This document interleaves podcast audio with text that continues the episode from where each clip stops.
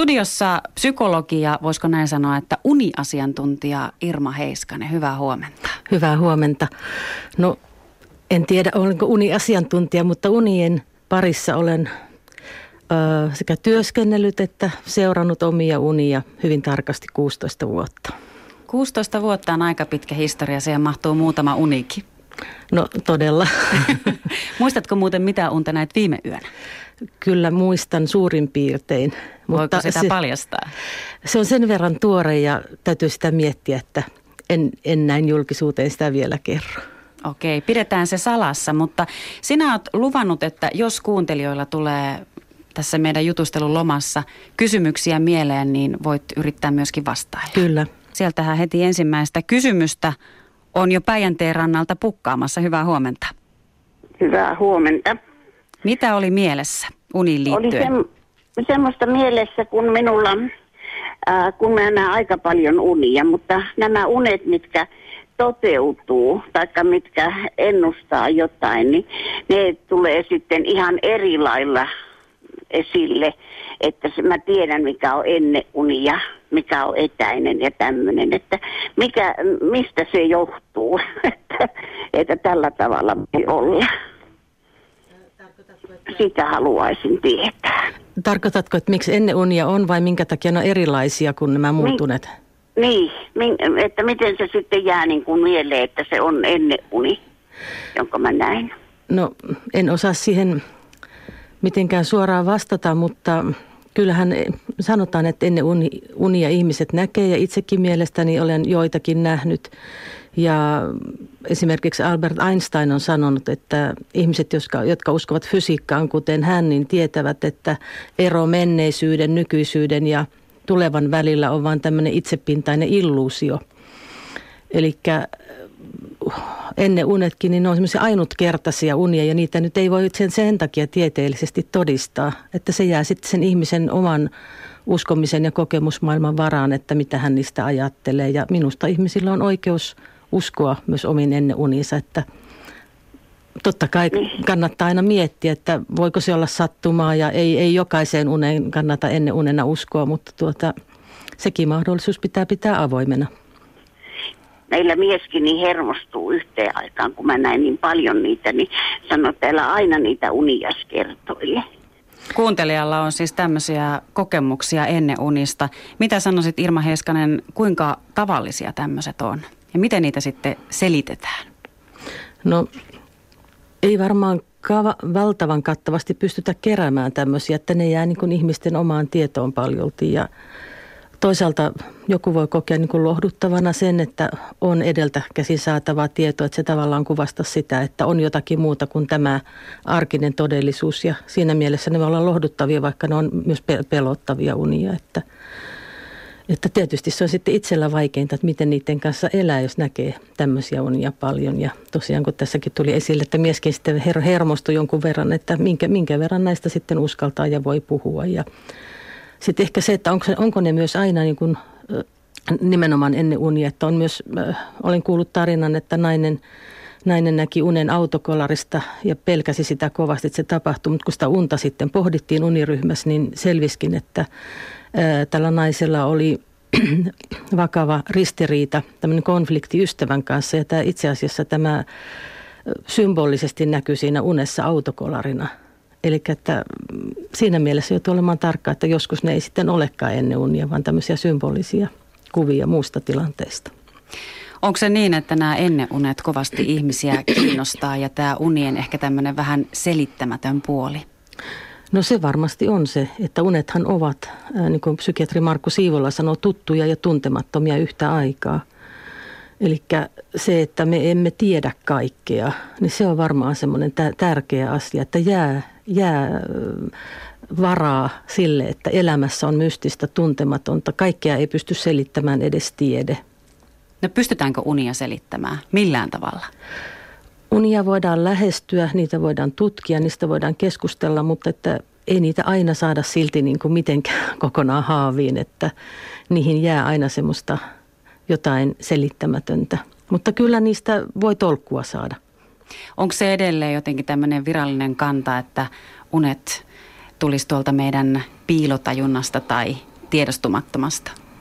No kyllä varmasti aika paljon niin ajatellaan, että, että se siihen liittyy. Ja unien merkitys on siinä, että käsitellään asioita, jotka on jäänyt mieltä vaivaamaan, vai miten se menee? No esimerkiksi niin, että yksi, yksi osa varmaan sitä on. Että esimerkiksi keksijät äh, kertoo paljon siitä, että he ovat nähneet äh, unta niistä asioista, mitä hän on pohtinut ja löytäneet ratkaisun unessa – sitä voisi vaan toivoa. Että toisaalta mä oon joskus miettinyt sitäkin, että osaanko mä oikeasti, osaisinko mä valveelämässäkin kaikki ne asiat, mitä mä osaan unissani tehdä. Että mä en osaa vaan ottaa sitä kapasiteettia käyttöön. Joo, se onkin ihan mielenkiintoinen juttu, että itsekin on sitä miettinyt. Että luulta, mä ajattelen, että jotenkin näin on. Että se, minkä me osataan siellä unessa, vaikka joku tanssi tai laulu, niin, niin se periaatteessa on otettavissa käyttöön, mutta jokin valveelämässä niin estää, estää sitä. Kyllähän meillä varmasti semmoisia esteitä on. Voi myös olla, että pitää vielä jotakin taitoa ehkä harjoittaa, että se sitten liittyy saumattomasti siihen energiaan, mikä siellä sisimmässä on. Kaikki ihmiset ei välttämättä, ainakin sanovat, että eivät välttämättä oikein hyvin muista omia uniaan. Pitäisikö siitä olla sitten huolestunut, jos ei ne tule mieleen? Kaikki kai kuitenkin unia näkee. No mm, suurin piirtein kaikki. Että olen nähnyt televisiossa dokumenttia unista, jossa oli muutamia harvinaisia henkilöitä, jotka laboratorio-olosuhteissa öö, niin kuin havaittiin, että he eivät näkisi unia, mutta että se on hyvin harvinaista. Että voi sanoa varmaan, että 99 prosenttia tai 98 prosenttia ihmisistä näkee, näkee unia ja monia unia yön aikana. Mutta sitten kun usein on, että kello soi ja pitää lähteä töihin, niin ne unet on niin arkoja tavallaan, että ne häviää hyvin nopeasti. Mutta unia voi oppia muistamaan. Millä tavalla? Esimerkiksi sillä tavalla, että aamulla ei ihan heti nouse. Eli laittaa, laittaa kellon soimaan vaikka 10 minuuttia myöhemmin tai siis aikaisemmin ja sitten jää vielä siihen pötköttelemään ihan rennosti. Niin se uni saattaa pulpahtaa takaisin ja siitä saa sen langanpään kiinni. Ja sitten kun laittaa muutamat asiat muistiin vaikka paperille, ihan ranskalaisen viivoin vaikka, tai piirtää jonkun unikuvan hahmon ihan tikkuukoilla tai tällä tavalla, niin sitten se pysyy mielessä ja sitä voi vaikka sitten illalla töiden jälkeen käsitellä. Kyllä, unia näkee, mutta ei niitä muista. Ja joskus muistaa, mutta ne on yleensä ystäviä, tuttavia, sukulaisia, tämmöisiä ihan. Onko joku uni joskus jäänyt erityisesti mieleen? On ollut semmoisia, muun muassa mun veljeni vaimo, joka on kuollut. Niin hänen kanssaan seisottiin semmoisella mäellä ja katsottiin hänen kotitalonsa, joka oli aina hyvin paljon käytössä. Siis lapsethan siellä vaan oli. Ja siinä oli tota, korkea ruoho, ei elämisen merkkiäkään koko paikassa. Ja kohta se alkaa olla siinä mallissa. Mitä luulet, että tuo uni tarkoitti? Minusta se oli vaan ennen, että siinä tulee käymään. Se vaan hupenee se porukka, se loppuu. Tuleeko unia sitten tulkittua, kun niitä näet vai Kyllä vai mä tulkitsen, kyllä mä yritän tulkita aina ja mun tytär on erittäin pätevä siinä, kun mä hänelle kerron sitä, no kuule, tuossa nyt on selvästi sitä tai tätä hän on hyvä tulkitsemaan.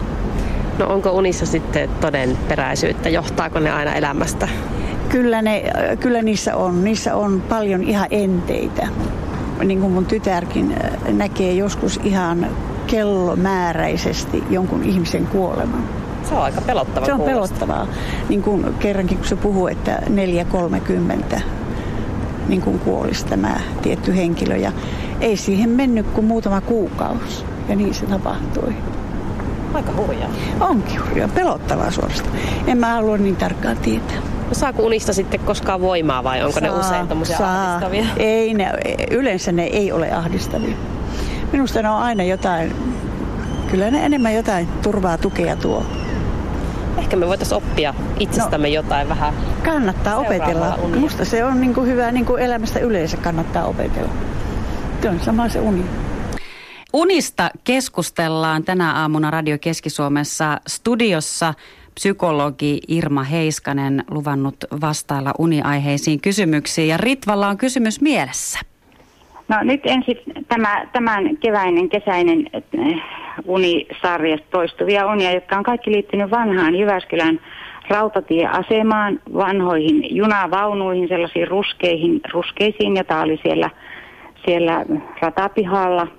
Ja tässä viimeisimmässä unessa, niin mä ju, olin siellä rataiskojen ja niiden vaunujen välissä, kuljin polkupyörän kanssa ja koiran kanssa ja mulla oli niin kuin tavallaan hirveä kiire – ja mietin, että, että miten mä pääsin näiden kaikkien vaunujen yli tai ali sen polkupyörän ja koiran kanssa. Ja kävelin sitä väliä semmoista hiekkasta, hiekkasta aluetta. Ja siellä vastaan mua tuli vanha ystäväni, oikein vanha naisystäväni. Ja oli hyvin kauniisti pukeutunut, mutta sitten, sitten tuota, hänellä oli kuitenkin tiukasti huivi päässä ja se oli aika erikoista. Ja hän itki hirveästi ja kysyi multa, että voinko lähteä hänen kanssaan, että hänellä on ihan semmoista jotain kauhean surullista pahaa asiaa. Ja niin me lähdettiin sieltä, mä kaikki pyörä ja koira hävisi minne lie. Ja me mentiin niin niiden juni, junien läpi tavallaan ja oltiin Väinön kadun alapäässä ja siellä oli vielä se vanha Herman Lassin huonekaluliike ja me lähdettiin käsikynkkää kävelemään Väinön katua ylöspäin ja, ja hän rupesi kertoa mulle jotain, mitä mä en nähnyt ja itki kovasti. Ja aiemmin mä oon nähnyt sillä lailla, että mä oon yrittänyt ennättää junaan mutta en ole ennättänyt millään. Ja silloinkin oli vanha rautatieasema ja sitten kolmas uni oli semmoinen, että mä pääsin niin kuin siihen junan rappusille, mutta mä en päässyt sinne junaan sisään. Tämmöisiä junaa, ja ne on kaikki ollut vanhalla rautatieasemalla. Toinen kysymys on toistuvista unista, joita nä- ja näin lapsena ylitin Jouri, Torjoen siltaa, vanhaa Torjoen siltaa, ja putosin siitä aina siitä sillalta ja olin menossa sinne jokeen, mutta joka kerta ennen kuin se vesi kosketti mua, niin mä jäin, mä jäin niin kuin leijumaan siihen. Eikä mulle käynyt mitenkään, mä jäin leijumaan siihen veden pinnalle. Eikö hauskoja unia? Mä oon kirjoittanut ne ylös. Mitä sanot Irma Heiskanen, mitä tulee mieleen tämmöisistä toistuvista unista? Ensinnäkin on hyvä, että ne on kirjoitettu ylös, että niitä voi niin tarkastella uudelleen, että ne ei, ne ei karkaa sitten. Ja unet helposti muuttuukin, että kun pidemmän ajan kuluessa. Niistä jää tärkeitä yksityiskohtia pois. Mutta unia on vaikea minusta tulkita mitenkään, että pitäisi, pitäisi tuntea tavallaan ihminen ja käyttää siihen kovastikin aikaa, että ainakin tunti pari keskustella ja miettiä yhdessä, että mitä siitä nousee. Mutta ajattelen niin, että omana unena, että jos tuo junauni olisi mun oma uni, niin tuota, mulle se tämmöiset junaunet ja nämä vaunut on tarkoittanut mun elämän päiviä ja sitä elämän kulkua. Vähän semmoista mm. tasasta arkea. Mm. Ja miten siinä pyrkii niin kuin eteenpäin. Ja, ja joskus ei pääse, niin kuin vaikka haluaisi jonnekin, niin ei pääsekään lähtemään. Ja mm. sitten nämä tunteet on tärkeitä unissa. Että tuossa on se kerroit siitä, että näet ystävän ja ystävällä on surua ja sitten kuljette käsikynkkää. Eli tämä toisen lohduttaminen ja myötätunto, että ne nousee tärkeäksi tässä unessa. Että niin. unessa, unessa todellakin voi niin toisen ihmisen sille hyvin syvällä tavalla kohdata ja, ja sitten myös sitten arkielämässä varmaan, että kun se on unessakin käynyt Aivan. läpi. Mm. Että se Joo. myötätunto on semmoinen hyvin tärkeä asia minusta tässä unessa. No niin, Joo. Mitä sitten tulee mieleen näistä hyvä. lapsuuden unista, tästä leijumiskokemuksesta? No vastikään luin se, sellaisen unen, jossa mies kertoi, että hän oli korkealla tornissa useissa unissa ja sitten hän aina sieltä häntä pelotti ja hän oli niin kuin putoamassa sieltä ja putoski, mutta ei käynyt kuinkaan. Mm. Ja hän sanoi sitten niin, että hänen unessaan se tarkoitti sitä, että hänellä oli hyvin vastuullisia, vaikeita tehtäviä ja ehkä kunnianhimoisia vaatimuksia itseäänkin kohtaan. Ja hän pelkäsi tätä ikään kuin, että put, putoaa Joo. sieltä, siitä asemasta ja muusta. Ja, ja, ja tuota, sitten kuitenkin niin hän se selviytyi siitä. Eli tämmöisiä pelkoja saatetaan kohdata. Niin. Tulee mieleen koululaisen kohdalla, että koulu sitten jos tämä olisi minun uni taas, niin tuota, niin, niin. koulussa joutuu tekemään ehkä vaikeita ja hankalia tehtäviä ja jännittää ja pelottaa, ettei selviydy. Mutta sitten kuitenkin, joo. niin kun sieltä tavallaan niistä vaatimuksista putoaa, niin sitten voi huomata, että kyllä tässä pärjääkin, eli se lentäminen niin, siinä. Että niin. Siinäkin se tunne on tärkeä, että mikä siinä on ollut silloin lapsena. Että. No se on ollut sillä kuitenkin sitten semmoinen hyvä, kun mä oon herännyt, että, että, että, että tota, ei, ei mulle käynyt kuinkaan, mutta kuitenkin se, että kun mä, se, se toistui hirveän usein ja, se, ja sitten kun mä, ja mä olin kuitenkin ihan semmoinen, niin kuin, että mä en ollut varmaan vielä edes koulussa tai olin koulussa, mutta mä oon kertonut sitten jo aiemmin sitten tuolta tämän unen sitten vanhemmille ja muuta, mutta, mutta ja kirjoittanut myöhemmin ylöskin sen. Mm. Että lapsethan nyt ja lapsenakin jännittää varmaan selviytymistä, osaako, pystyykö kaikkea mm. mitä pyydetään, mm. osataan, että se niin. saa, saattaisi olla yksi semmoinen, mikä tämän tyyppisiä unia laukaisee. Sitten semmoinen rentoutumisen tunne siinä tulee kuitenkin, että selviytyy. Niin. Mm. Joo, Mutta joo. mitään varmoja selityksiä mä en uskalla antaa. Niin, Mutta tälleen voi pohtia sen unen ympärillä, olla se unen äärellä. Niin just, että kun ne on toistuvia, niin sillä tuntuu, että no minkä takia nyt just jotakin vanhaa Jyväskylän rautatieasemaa yhtäkkiä ja, ja ihan niin kuin muutamien kuukausien mm-hmm. sisällä. Niin.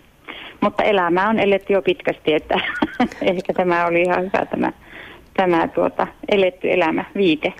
Selvä. Niin, kiitos. Kiitoksia kiitos. Ritva. Mm, kiitos.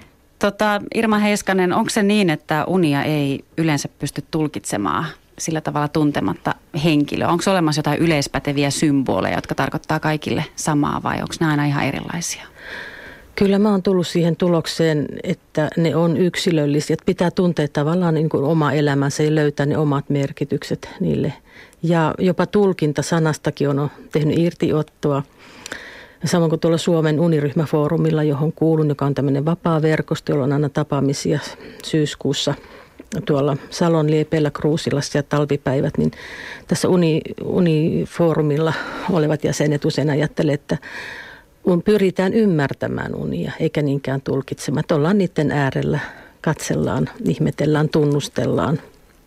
Mutta sitten on kuitenkin joitakin tämmöisiä unia, joita monet ihmiset näkee.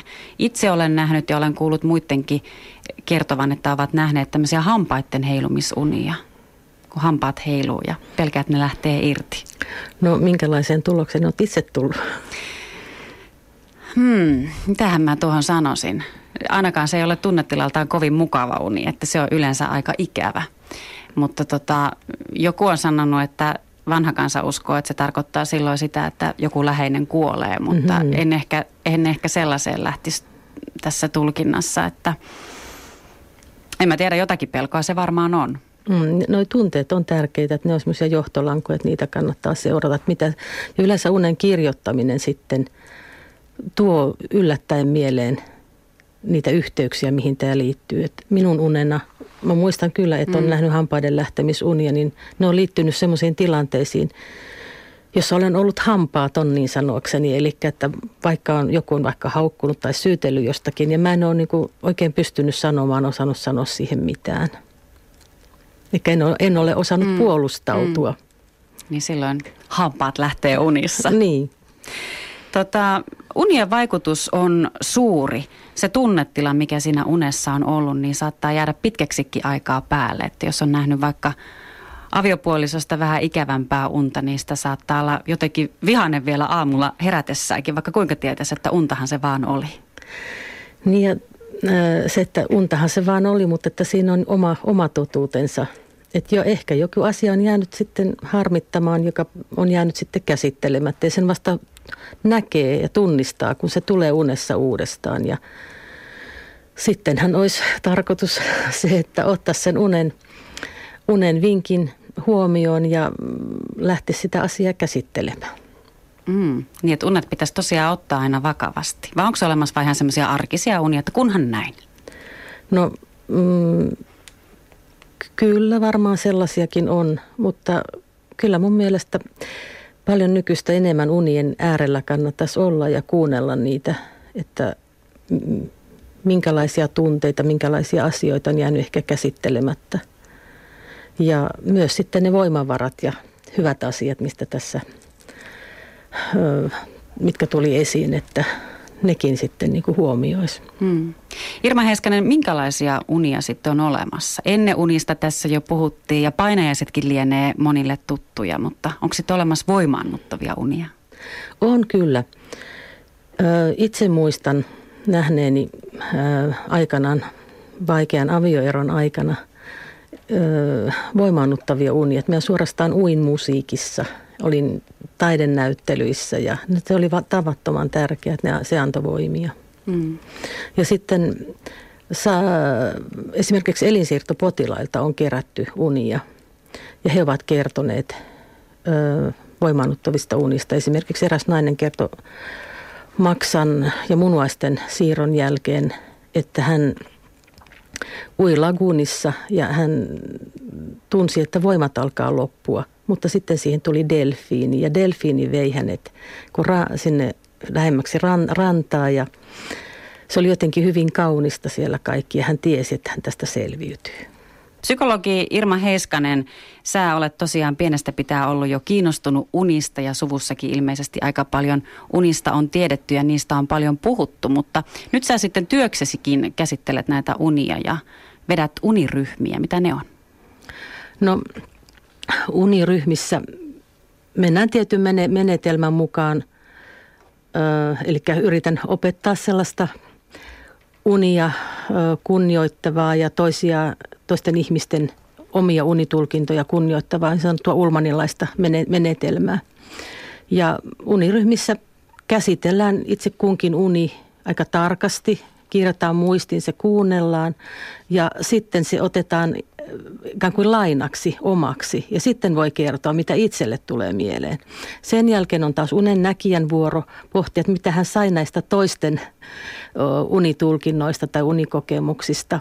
Ja siitä syntyy sitten tämmöinen vuoro, vuoropuhelu. Ja se on se, semmoinen, mikä on se hyvä asia. Eli että pohditaan, ollaan läsnä, kerrotaan tunteista ja siinä syntyy usein semmoista hyvin syvää jakamista, yhteenkuuluvuutta ja, ja myös voi olla, että lohdutetaan tämmöistä syvää inhimillistä vuorovaikutusta ja se on minusta se uniryhmien tärkein anti.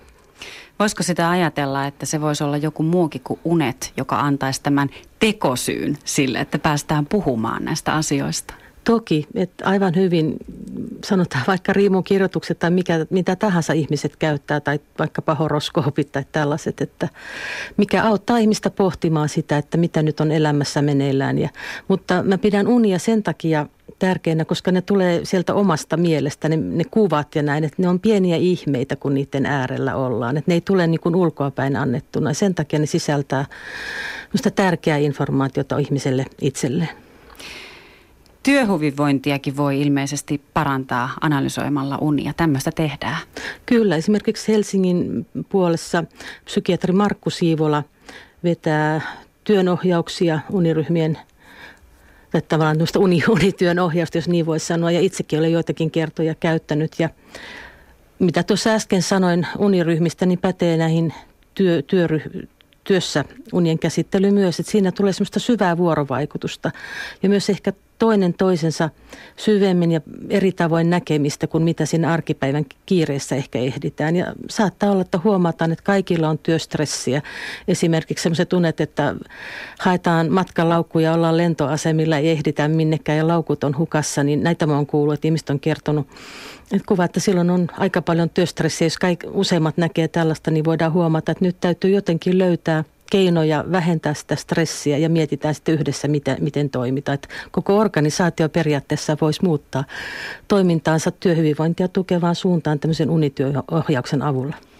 No entäs sitten, jos on näin, että ihminen voi tietoisesti vaikuttaa uniensa sisältöön, eikö näin sanota, että niitä unia voi jopa ohjailla?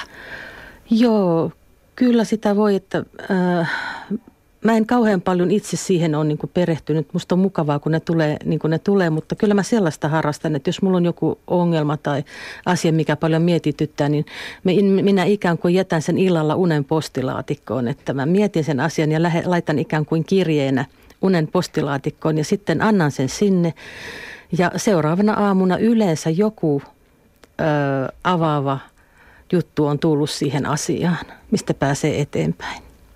Voiko sillä tavalla sitten vaikuttaa ihan siihen valveelämäänkin? Että jos ohjailee omia uniaan, niin samalla tavalla pystyy vaikuttamaan myös omaa valveelämäänsä? Öö, kyllä mun mielestä nimenomaan se, että avautuu joku näkökulma, ymmärtää syvemmin jonkun asian myös unen kautta, niin totta kai se sitten auttaa valveessa toimimaan paremmin asioiden suhteen. Ja nimenomaan tämä unen ja valveen vuorovaikutus on minusta se tärkeä. Kiitoksia oikein paljon psykologi Irma Heiskanen ja unista riittäisi puhuttavaa vaikka kuinka paljon. Se on ilmeisesti semmoinen asia, joka jaksaa aina kiinnostaa ihmisiä. Kyllä, koska siinä on se arvotuksellinen elävä puoli ja sitä ei kukaan oikein tiedä, että mistä se kumpuaa. Että se pitää elämässä mielenkiintoa, jännitystä ja myös sitä yhteisöllistä jakamista yllä. Ja on se hirvittävän jännittävää joka ilta, kun menee nukkumaan, kun ei yhtään tiedä, että missä sitä taas seikkailee. Niinpä. Ihan ilmaiseksi. Aivan.